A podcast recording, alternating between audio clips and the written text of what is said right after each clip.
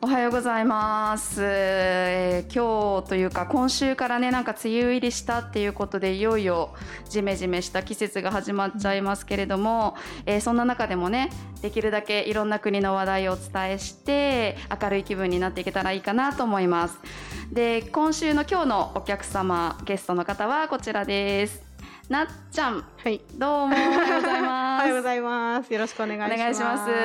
えっと実はね、ダイブカフェでは毎月いろんな国をピックアップして、で料理とその文化っていうことでご紹介してるんですけど、はい今月5月のピックアップはメキシコなんですよ。いいですね、メキシコ。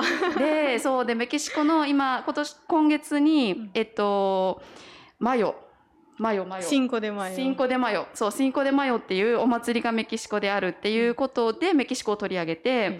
であの今ケサディーヤっていう、えっと、料理をね、うん。あの今月限定っていうことでお出ししてるんですけどなのでそういったメキシコのお話をお聞きしたいと思ってなっちゃんにお願いしたのはなぜかというと。なぜかという なとぜかというと。と、メキシコに住んでたことがあるっていうところですね。そうなんですよそうなんですよ えっと戻ってきたのがえっと2年前で2年前ですね。何年住んでたんでしたっけ？えっと、2、2年半ぐらいですね、実質住んでたのは。うんはい。なので今日はちょっとメキシコのねいろんなお話を聞かせてください。よろしくお願いします。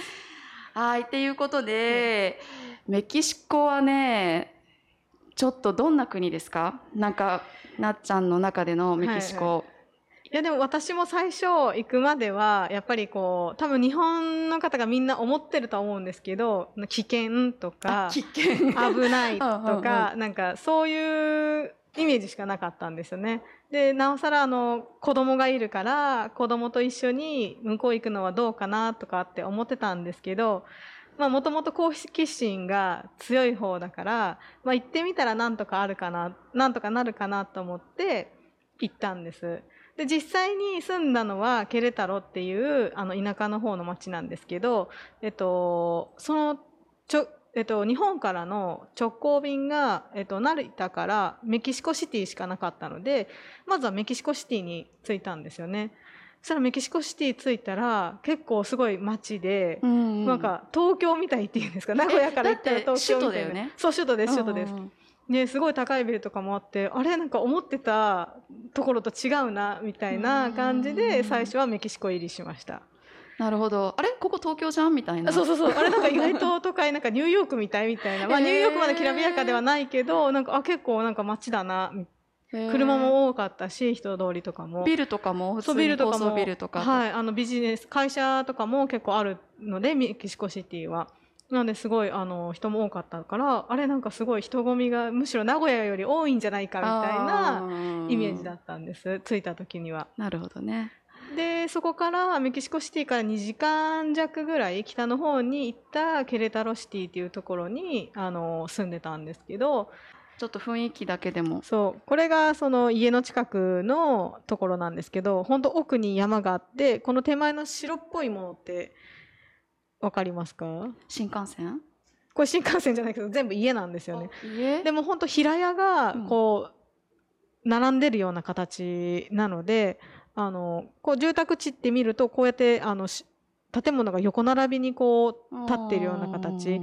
日本だったらこう2階建てとかいろいろマンションだったりっていうのはあボコボコしてるんですけどほとんど平屋の1階建てのところが多いので、こうやっってあの横に横長にっていうんですか？広がって見える形ですね。だから遠くの本当山が見え見えるっていう。うん。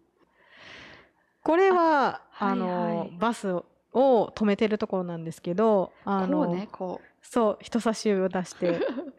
バス停がないのでうあそうなんですか？バス停がどへこにあるわけでもないのでバスが見えたらこう指を出して手を伸ばして止めるっていう、まあ、聞いたわけじゃないんです。こうやって止めるって、ーあ真似して。そう他の人がこうやって止めてたからあそうやって止めないと止まらないんだっていうので子供たちが真似をしてそうバスを止めてるなんか国によって止め方違いますよね。違うと思いますね。フィリピンとかだったらなんかこんなことやってたかな？なんかおいおいおいみたいなやってた気ががするけど。ああそうなんですね。ヒッチハイクだったら親指上げねるよね。お指上げますね。うーん。まあ真似すりゃいいわねそういうのね なるほど。はい。はい。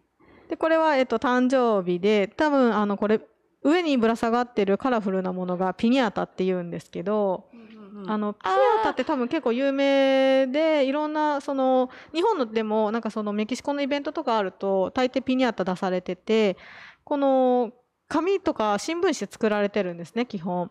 で中が空洞になっててお菓子がいろいろ詰まってるんですけど子どもたちが誕生日とかそのいろんなイベントとかで、まあ、大人もやったりするんですけど叩いてあのくす玉みたいにあのパカって割れるのでそしたらお菓子が落ちてくる。あいいねかわいい。そうただこのお菓子子落ちた後が争奪戦で 下に落ちたお菓子をこうみんなバーって取りに行くので 怪我しないのかなっていつも毎回心配になりながら 見てます。なんかあのあれ、まあ、あのなんだっけ結婚式の時のさ、はい。あの餅まんあなんだっけえっとほら、あ持ち投げですか？そうそうそうそう、まんじゅうとか投げるやつあみたいね。あれもみんなわーわー言って取りに行くけどそうそうえそう。そんなに欲しいかと思っちゃうけどでこのピニャータも市場行くとあのすごいいろんな形のが売ってるんですね。で当時トランプ大統領だったので、うん。そういったトランプ大統領の形したやつとか。あトランプからあのお菓子が出そうそうてくるみたいな。割ったらお菓子。だからその割るのはどうなのかなと思うんですよ。叩いて割らなきゃいけないから。であとはそのスパイダーマンとかキャラクターのものもあったりとかそのいろいろまちまちでうん。本当ピニャータ屋さんがあるっていうぐらい、もうメキシコでは結構有名なイベントです。いいですね。ピニャータ、うん。はい、でとこれあのメキシコのケーキなんですけど、はい、あの下本当はあの普通のスポンジケーキとかもあるんですけどこれたまたまあの私がこういうのもあるんだと思って頼んだやつで、うんうんうんであの下あのカップケーキなんですよ全部。えー、でだから丸いんだこのあそうそうそう。で周りが。でそうそうそうなんです。でカップケーキを並べてもうその上にえデコレーションしてくれてるっていうケーキ。でそのメキシコののいいところっていうのがあの何でもオーダーできるんですよ。あのこういう形にしてほしいとかこういう風にしてほしいっていうとあの大抵やってくれる。えそんなんできるの？っていうのもやってくれる。でその日本みたいにこう出来上がりのケーキっていうのがまあ売ってるんですけどもうななければ全然頼めるし日本だとでもも写真をね印刷したりとかっていうのも流行ってたりとかするんですけどメキシコだと大抵このキャラクターを描くっていうのが流行ってていろんなあの「アナと雪の女王」を描いてもらったりとかじゃあケーキ屋さんは絵が描くのが上手じゃなきゃいけないねそうですね。へえこれカップケーキってことは何？これをあの周りから一個ずつ取ってあそう食べていくっていうこと？だから切らなくていいんですよ。面白いですね。じゃあこの目の部分だけがカップになってたりとかするんだ、うんあそうそうそう。だんだんこう取っていくと。そうそうそうそうそう、えーだから目も面白い2つに分かれちゃう可能性もありますし。後からまたくっつけられるんだしかも。あくっつけられる。食べなければそう。え面白いだからこのカップケーキだったら例えば30人参加しますって言ったら30個頼めばいいだけ。その大きいやつだとどれぐらい頼んでいいのか分かんなかったりとかするので確かに確かに、うんカップケーキだと絶対1人1個当てはまるじゃないですか、はいはい確かに。そう。切らなくていいし、ね、切らなくていいので。あいいですね。それ。あそれここでもやろうか。あ本当ですか？いいかもしれない、へえいいね、はい。っていうのもできました。素晴らしい、ううんん、うんでこれがそのたまたま誕生日会をあの学校でややることができるんです学校。ん？誕生日会？誕生日会を。学校でこの日にやりたいんですけどって事前にお願いするとこうやってケーキも学校の中に入れてもらったりとかあのクラスの子を集めてもらってそこであの歌を歌ってもらったりとか。だから自分の家にお友達を呼ばなくて済む。親が学校に頼むっていうこと？そうですそうですそうですそうです。貸し会場みたいな感じでねでもそれは、そうですね。会場をか借りるっていう。かそうそうそう。それが教室となったりとかそういうのをまあ先生の方にあの頼むんですけど。お金かかるんですか？お金はかからないです。そう全然お金はかからないです。えじゃあみんなやりたいじゃないですか？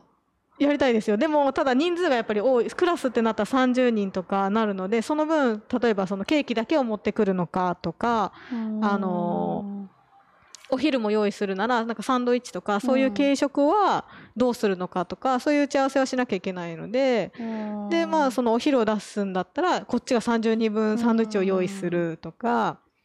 そっか。でも限定した友達同士でっていうわけにはいかないってことですね。そうですね。もあうくら、うん、それだともう家に呼んだりとか、あなるほど。うんなる。ほど。学校使うんだったら全員呼んでくださいねっていうこと。そうそうそうそうそうなるほど。じゃあ経済力のある人はできるわけですね。はい。そうですね。なるほど。はいなるほど。面白いね。そう。でもメキシコの良かったところはそこまでその食料品が高くない。うん。そのケーキにしてもあの日本だったら3000円するかもしれないですけど、まあ、半額ぐらいでさっきの大きさでもできるので、うん。そこはあの30人ってえ30人日本だったら30人呼ぶのいくらかかるってなるけど、メキシコだったらそんなに誕生日会で、まあ、56人日本で読むぐらいと同じぐらいかなっていう感じで結構簡単に。なるほどね。そうでも私もその30人呼んでのパーティーってどうやってやろうみたいな、だからもう56人でいいじゃないかとかって思ってたんですけど、基本的にかあのこ友達56人呼んだところで絶対家族がついてくるんです。そう。そう。親が絶対ついてくる。しもしくはその親戚もあついて親戚もついてくる。そうついてくる。だから外でやろうと思うとえ何人来るかわからないっていうのが怖かったんですあ私はで学校だったら絶対子供だけ、なるほどね。うん、人数がもう限定されるっていうのうんうんであえて学校を選んでうん学校でやらせてもらったっていう。ああなるほどなるほど。でも何その時は、うん。あえて日本のものとかじゃなくて、もうメキシコスタイルでメキシコスタイルで全部やりましたね。うん。で最初はその日本スタイルでそのお昼とかもおにぎりとかなんかうん巻き寿司とかって考えたんですけど、やっぱり子供だから、うん多分ちょっと好き嫌いが出るんじゃないかなっていうので、まあもうこれも最初だ初めてあの誕生日会を開いたので、まあ、とりあえず子供たちが楽しんでもらう方が優先かなと思って、うん。ただあの終わった後に、うん。あの絶対この誕生日会開くとプレゼントを持ってきてくれるの子供たちが。へー。だからお返しで、うん。その中にその日本のお菓子を入れたりとか、でまあ、それだったら家帰って食べれなくても親が食べてもらえるとか親にあげれたりとかできるので、まあ、そこでちょっと日本っぽさを出して っていう誕生日会にしました。そうすると何々ちゃんのお母さん日本人なんだ。へえみたいなことになるわけだよね。えー、そうなんだ。いいですね。なんかあのメキシコの良さってうん。何ですか、でも一個好きな。好きなところ、えっなとまあ、私食べ物も好きなんですけどどちらかと言ったらやっぱ人があったかいっていうところえーあの結構好きで。であのメキシコでそのいろんなあの人と会ったりとかあのお家にお邪魔させていただいたりとかするんですけどもう一回家とかその人に会った時絶対言われるのがもうあなたのここはあなたの家だからってその人の家に行くと、うん。もう自分の家のようにくつろいでいいよっていうそうそうもういつでも来ていいからみたいな、もうここあのここにあなたの家があるからみたいな、うん、ことを言われるんです。うんうんうん。だからなんかあのあったかいというかで特に私なんてその周りに日本人もいない環境であの子供たちのその学校のこととかも分からなかったからもう本当にいろんな人に頼ったんですよ。うんうん。だからそうやって言われたらなんかあいつでも聞いていいんだなとか、うん。いつでも来ていいんだなっていうのがあったからあのすごいあのそういうところがすごい好きだなって思いました。うん。なるほどね、はい、あのお子さんと一緒にうん。ね、行ったっていうのは、うん。えっとあれですね。旦那さんが向こうにいらしてあそうですね。あのもともと日本であのえっと、旦那さんがメキシコ人なんですけどでもともと日本で生活してたんですけど、えっと、向こうに帰るっていうことになってその2年前にあ2年前じゃない、えっと、2年前に4あじゃない年前4年前か4年前うん。に決めてい行ったのがきっかけだったんです。うんうん。でもその時子供がえっと小学校1年生の年と年中の年かな。でい行ったんですね。うん。うんうんうん。うん。あの海外でのねあの生活ってまあその人の状況によってうん。すごく大きく変わると思うんですけど、はい子育てを海外でするっていうのが、多分すごく大変ですよね、きっと。そうですね。で私もそこまで深く考えずに行ったからスペイン語自体もゼロだし。ゼロで行ったゼロでそう。ゼロで行ってでもましてやもう子供たちもゼロ。なのにえっ、と現地の学校に入れるっていう そういう無謀な選択をしました。でただあの一番下の子が、えっと当時その45歳ぐらいだったのであのもう本当にあの耳から聞くっていうのがすごい上手だったんですよ。だから私が聞き取れないことも一緒にいれば「えなんて言った?」って聞くと子供がわかる。えすごいですね。そう。だからそこからこうメモって調べてうん。みたいな感じであの勉強しました。勉強したのかな？してました。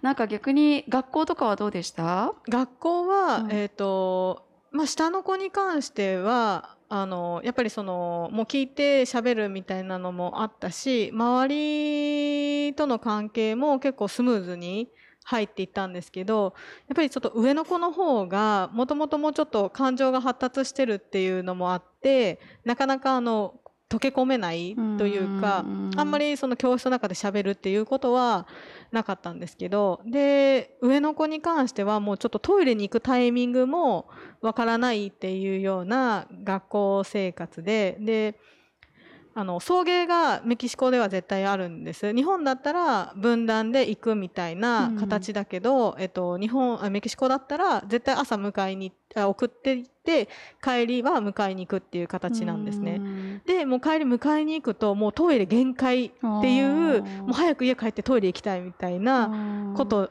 がすごい最初すごい続いてたんです。で最初アドバイスして紙にトイレに行きたいですって書いておいてこれを先生に見せればいいからって言っててもうん。やっぱりこう出すっていう行為さえもできないみたいな。だからそのしばらく経ってくると、まあ、友達はなんとなくできてくる。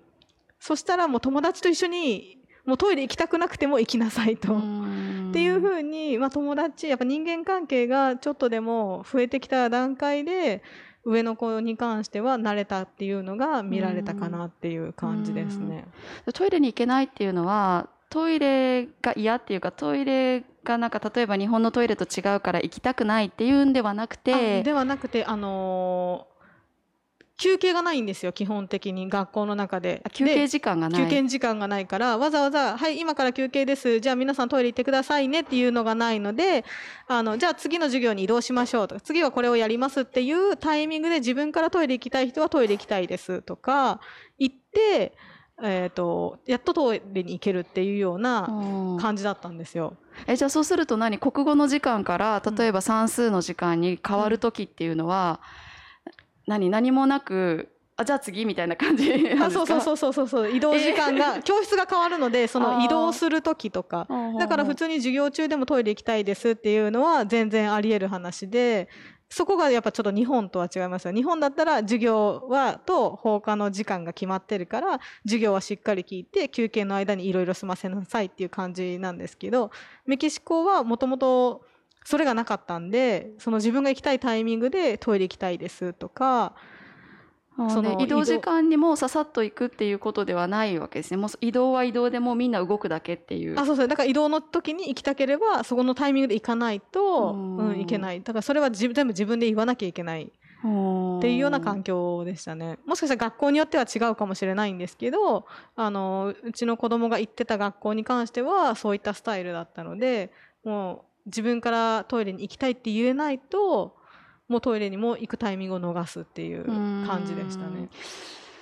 いやーなんかあのよく今日本の学校にうん外国の、えっと、親外国籍とかん。外国人の親に連れられてきた子どもたちうんがうんすっごいたくさん増えてるっていうことはあるんですけど、なんかそういうなんかなんていうか休憩時間をどうやって取るのかとか、うんうん。ね、何をどの時間にするのかみたいなのが、やっぱ違うから戸惑うっていうのことはあるんでしょうね。うんこっちは普通だから、はいなんでこの時にしないのとか、うん。えなんでこんな時にトイレ行きたがるのとか、はいはいはいはい。あるかもしれないけど。そうですねそうですね。しかもタイミングって難しいですもんね。そうですねタイミング難しいですねうん何かを聞くとうか、んなるほどね。で私自身も日本人だから、うんもう思ってたんですよあの休憩時間があるものだと思ってあもう学校には休憩時間がある。であうんの授業参観とかもあるわけではないので、あそうなんですね。あのもうその門で子どもたちを送迎したら終わりなんです。で学校に入れる時っていうのはその独立記念日だったりとかそういうイベントがある時だけ開放されるので普段の授業参観っていうのはあのないんです。一緒に親子で何かやるので来てくださいねっていう時に入れるとかそういったイベントはあれあればあのあるんですけど日本みたいにじゃあ授業参観しますみたいな来てくださいみたいなのはそんな特にはなかったですね。三者面談はあるんですか？先生と親御さんと子供が、まあ、保護者面談か保護者面談はあります。はいでもなんか保護者面談の時って、なんか例えばメキシコの人にとったら当たり前のことは言ってくれないですよね。あの 当たり前だから。そうそうそうそうメキシコには休憩ありませんよとか、そんなことはね、ね、教えてくれないわけですよね。うん、あの教材とかもあの揃えるとかそういうのもわからないじゃないですか。あの例えばあの、まあ、日本の学校でもそうなんですけどあのこれを揃えてくださいねっていうので、まあ、学校でセットで売ってくれる。もしくは自分で揃えるっていうのがあってでそれもただ買ってあの持っていくとかだったらいいんですけど事前にこうチェックがあってメキシコの場合は教科書？教科書とノートと全部準備をして学校が始まる前に一回学校に持ってきてください。でそれを全部揃ってるかどうか確認してからちゃんと楽器が始まるっていう感じだったのでもうがあの準備が結構大変でで普通だったら日本だったら買って持ってくだけだったんですけどそれに対してあの買った教材に全てプラスチックのカバーをつけなきゃいけないんです、うん、でそれがどこにも書いてないんですよ。あそうなんだ。どこにも書いてない。でもそれがメキシコでは普通。だから全部買って名前書いて「はい OK」と思って持ってくじゃないですか。全部ダメですって帰ってきてえ何がダメなのかわからないんだけど親が持ってくわけじゃなくて子供が持ってく。あ、えっと、持ってくのは親が。あのもう全教科持ってかなきゃいけないので親がそれを示すんですね。こんな買いましたよみたいな。そうそうそうそうそうそうそう。だからそれがないと多分授業も参加させてもらえないとかそういうところになると思うんですけどうちの場合全部そのプラスチックのカバーをつけなきゃいけないっていうのがやってなかったから本当に全教科帰ってきて取りに来てくださいみたいな連絡があってえなんで？みたいな そしたらあの一応子どもたちの学校はバイリンガルの学校だったので、うん、英語の先生がいたんですよ。うんうんうん、でそれで私はその英語の先生から英語でこれが足りないとかそういうのをあの聞くことができたので、まあ、なんとかあのできたんですけどそういうあの当たり前のメキシコでは当たり前のことっていうのがやっぱりその情報としては難しかったですね。なるほどね、でもなんかメキシコの学校にそれでも上の子も下の子も慣れてたわけですか、はいはい。なんとかかんとか2年半かけて。そうですね、うん、なんとか友達とかもできたしであのメキシコの学校の時間が日本と比べて短くて、うん、で、えっと、幼稚園とかだともう午前中お昼ぐらいに終わっ1時ぐらいには終わってしまう、うん、で上の子小学生でももう2時には終わってしまうっていうのでうん、で基本的に宿題が膨大なんですね。うん、でもあのー、日本だったら国国語算数社会理科ぐらいで小学生でもあると思うんですけどそれにプラス歴史とかあのなんか教科がすごい多かったんです。でそれに対して一つずつあの毎日宿題が出て、まあ、最低でも5教科は宿題が出てたんですよ。でまず私がその宿題を理解できない。でまず理解できないしで日本語にで調べてまたそれをスペイン語に直して子供に出させるっていう作業があったのでもう本当最初の頃はもうそれだけで1日もうその2時とかに帰ってきてももうそれ終わってから寝るみたいなもう何時間宿題にかけたんだろうっていう。えむしろお母さんが宿題をするみたいな。もうだって子供に教えようと思ってもまず私が理解しないとわからないとか特ににあのメキシコの歴史の宿題とかだったらもうメキシコの歴史自体わからないからまずメキシコの歴史を調べて理解してでそれを子供がに書かせたらどういうふうになるかなみたいなそういうとこまで考えなきゃいけないからまあまあ、多少間違っててもいいやと思いながらも、うん。まあ、今こういうことをやってるんだよっていうことだけは子供には分からせなきゃね教えてあげなきゃいけないなと思ってもう毎日そこは必死でしたね。えー、でもそれであれですね。でもなっちゃんのスペイン語力と、あそうそうそうです。メキシコの歴史はもうバッチリっていう。そうそうそう。えーでも大変ですね。それうん。をでもほったらかしにしたり、うん。子供に任せるというか、うん。子供が学校の先生にわからないことは聞きなさいっていうことでやれないわけだよね。そうですね、なるほどね、だから本当に私も仕事をしてたわけではなかったし、うんうんうんうん。向こうも本当に一日家にいるような状態だったので、まあ、そういうのはできたうん時間だけはあったので、うん。うん。やっぱり日本にいるねそういった外国からこっちに来てうん。学校に行ってる子たちも、うん。宿題はうんね、うん。大変だよね。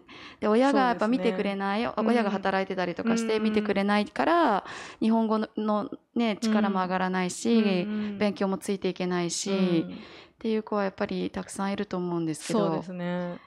その逆のねその 日本人として外国人になった体体験っていうのは貴重ですよね。そうですね。そっか。いやいやいやいやいや大変でしたけども、えっとちょっと時間がない中でも、はい。ちょっともう一個だけ学校のことを、はいはい。やっぱその今2年前にこっち戻ってきて日本の学校もね、今子供さんたち通はいってるじゃないですか。はい。なんかメキシコの学校の良さと、うん。やっぱ日本の良さと、うんうん。で2つ味わってるんじゃないかなと思うんですけど、うんなんかその辺の学校システムだったり、教え方だったり、なんかうそういうところのいいところっていうのは何かありますか？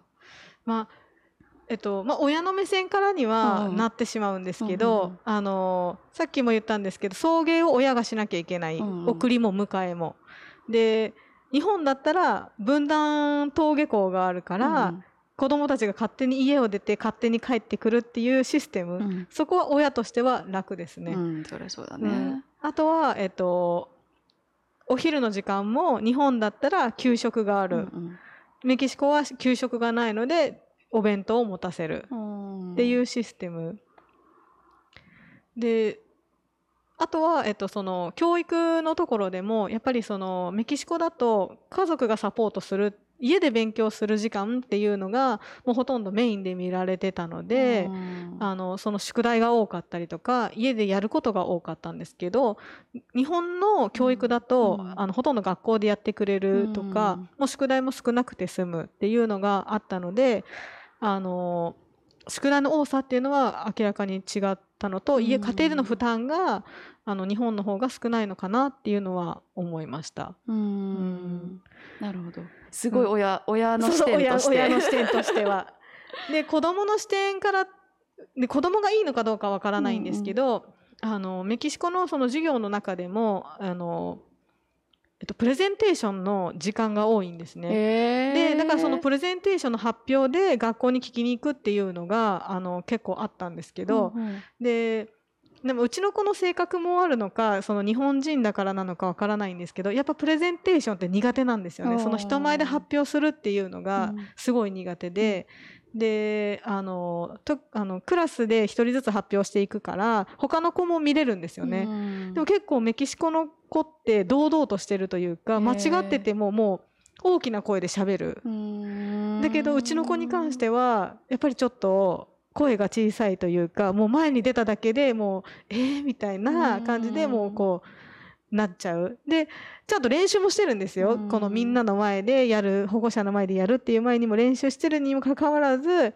やっぱこう観客がついちゃうとやっそうだぱよね。うんでそれもあのやっぱ最初はそうだったんですけど特に上の子はもうにあの2年目ぐらいになるともう全然堂々としてて、うん。それが英語のプレゼンテーションだろうがスペイン語のプレゼンテーションだろうがもう全然普通にあのなってたんですよね。だからそこがやっぱそのプレゼンテーション能力っていうのはやっぱちょっと日本は弱くて、うん。海外の方は強いのかなっていうのは感じました。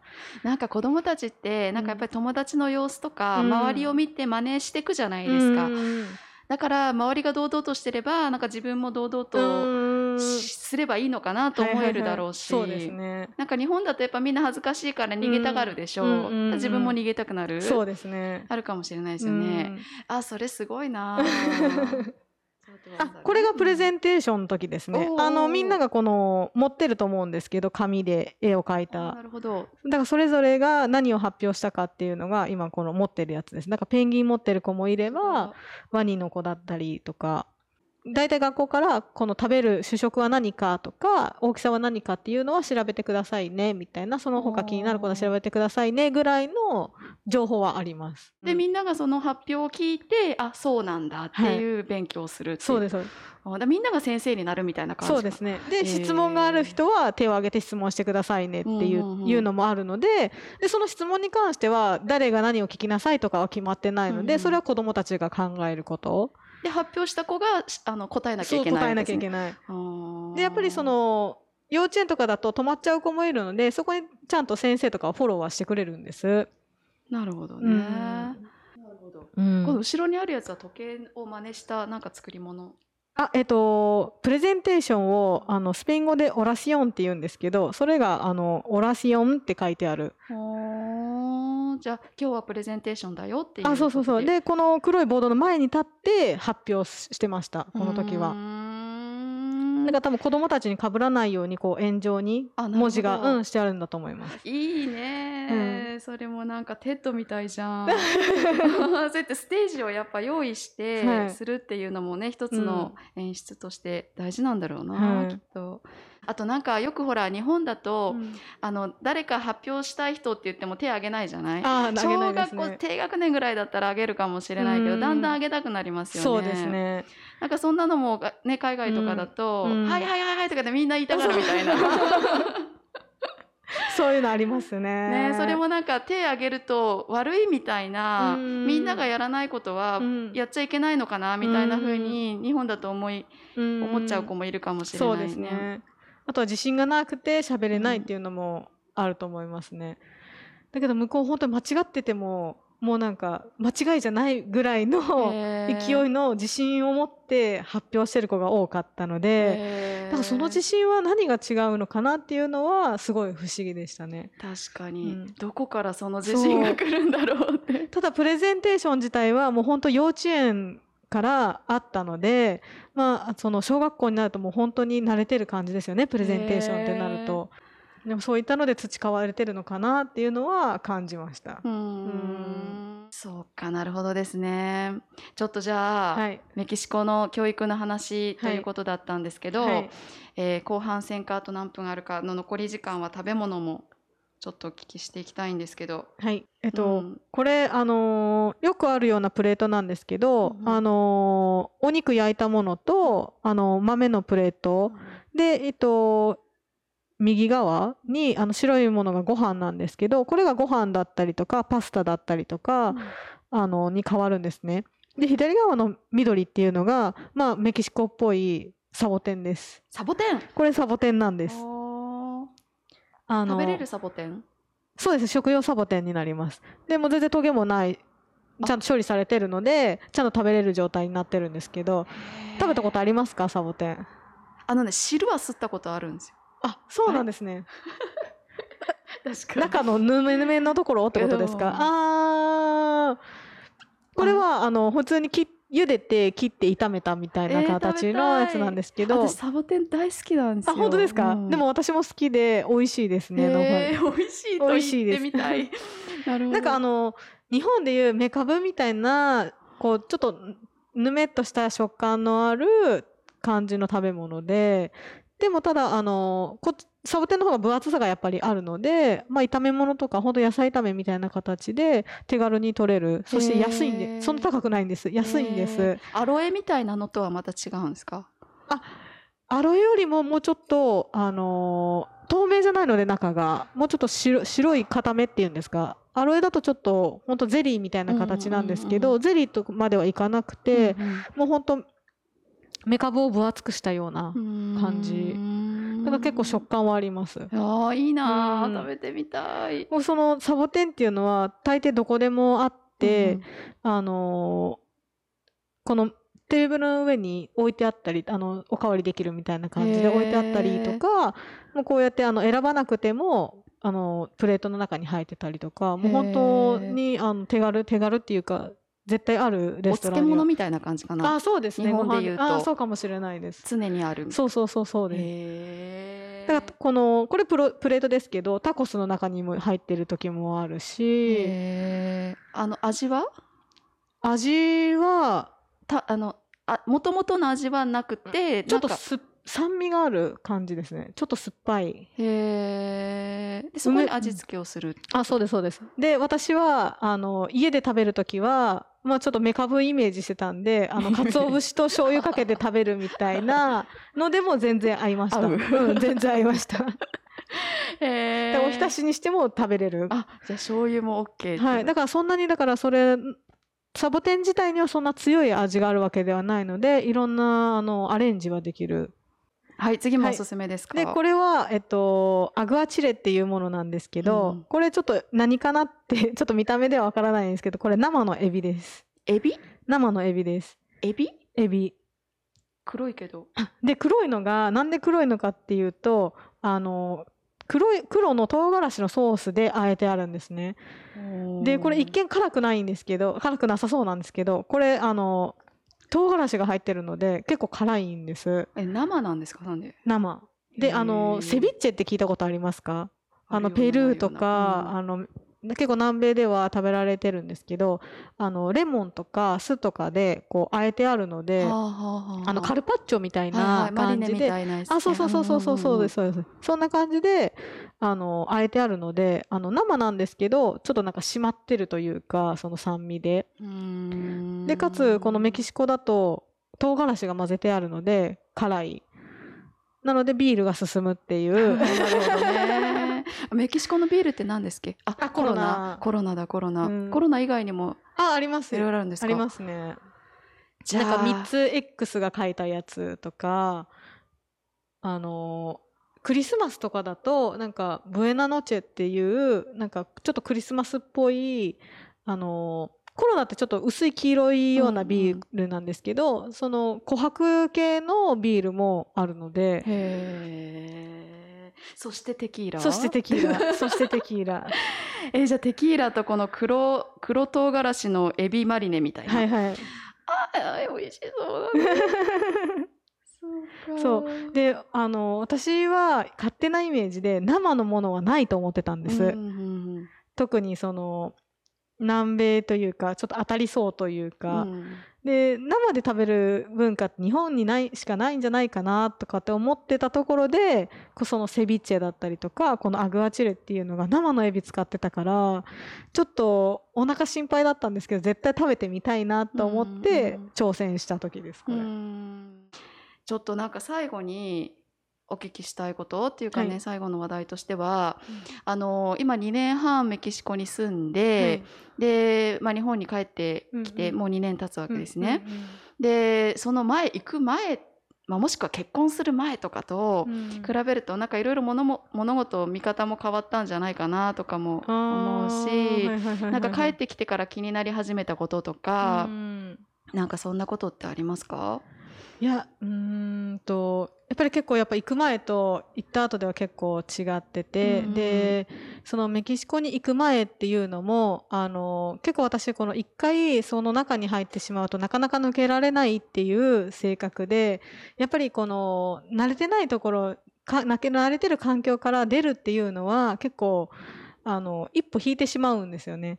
で今回もそのメキシコに行くっていうのもこう旦那さんが帰るっていうことで帰ってたので、うんもうそれがなかったらもう子供連れて海外で生活なんて絶対日本にいた方が楽なのになっていうふうに思って日本でいられる環境状況だったら多分居続けてたと思うんです。うんで今回まあ行くって言ったのも、まあ、子どもたちも小さいからあの環境にも受けられるのあの変わった環境にも入り込みやすいかなとかあの私もその今だったら、まあ、し失敗し失敗したっていうかなんかあって帰ってくるってなっても何かリスタートできるような年齢かなっていうのを思って今行ったんです。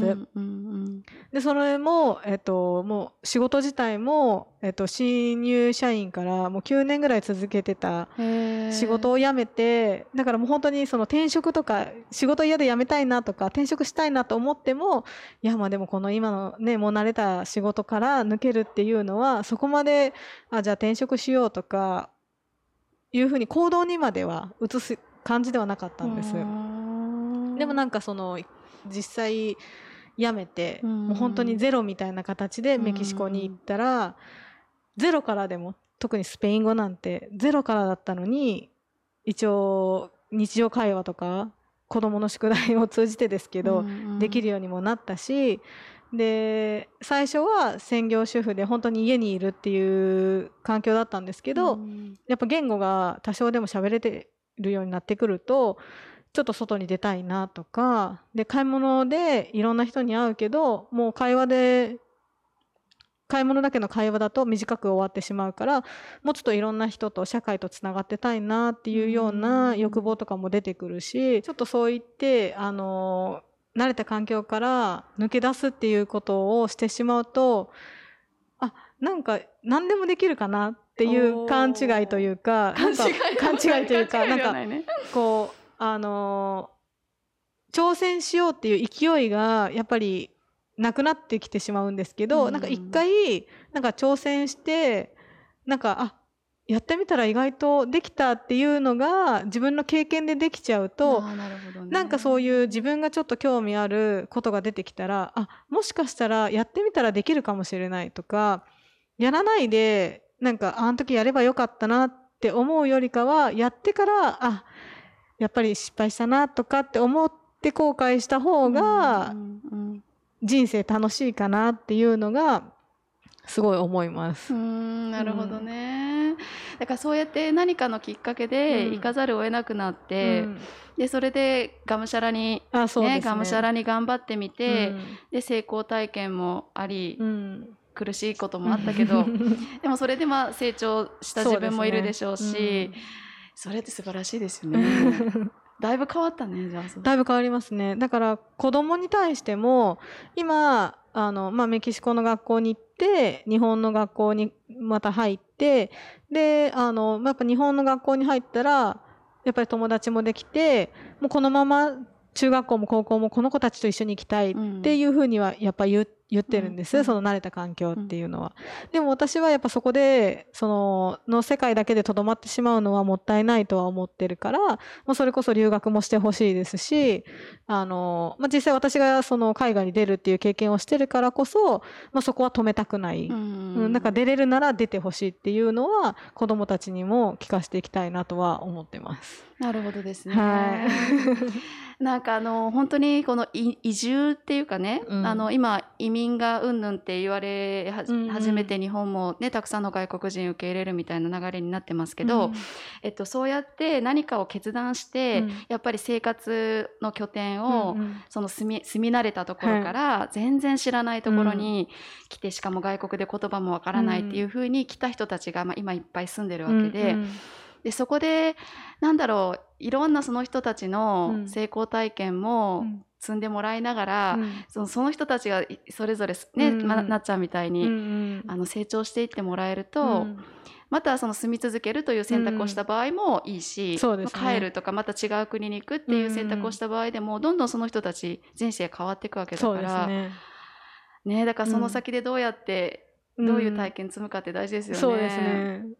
そうかいやありがとうございます。はあのダイブカフェはちょっとなんていうのかなダイブカフェのダイブはねダイバーシティなんだけど、うんダイビングのダイブにも欠けてるんですよ。はいはいはいはいだから多様性とかそういった新しいことうんにどんどん飛び込んでいきましょうっていうはい思いを込めて作ってるんですけど本当に今日はそういったあのね、はい話の内容で とっても嬉しかったです。ありがとうございます。はいじゃあまたはい。またまたよろしくお願いしますコロナでも飲みましょう。はい。ありがとうございます。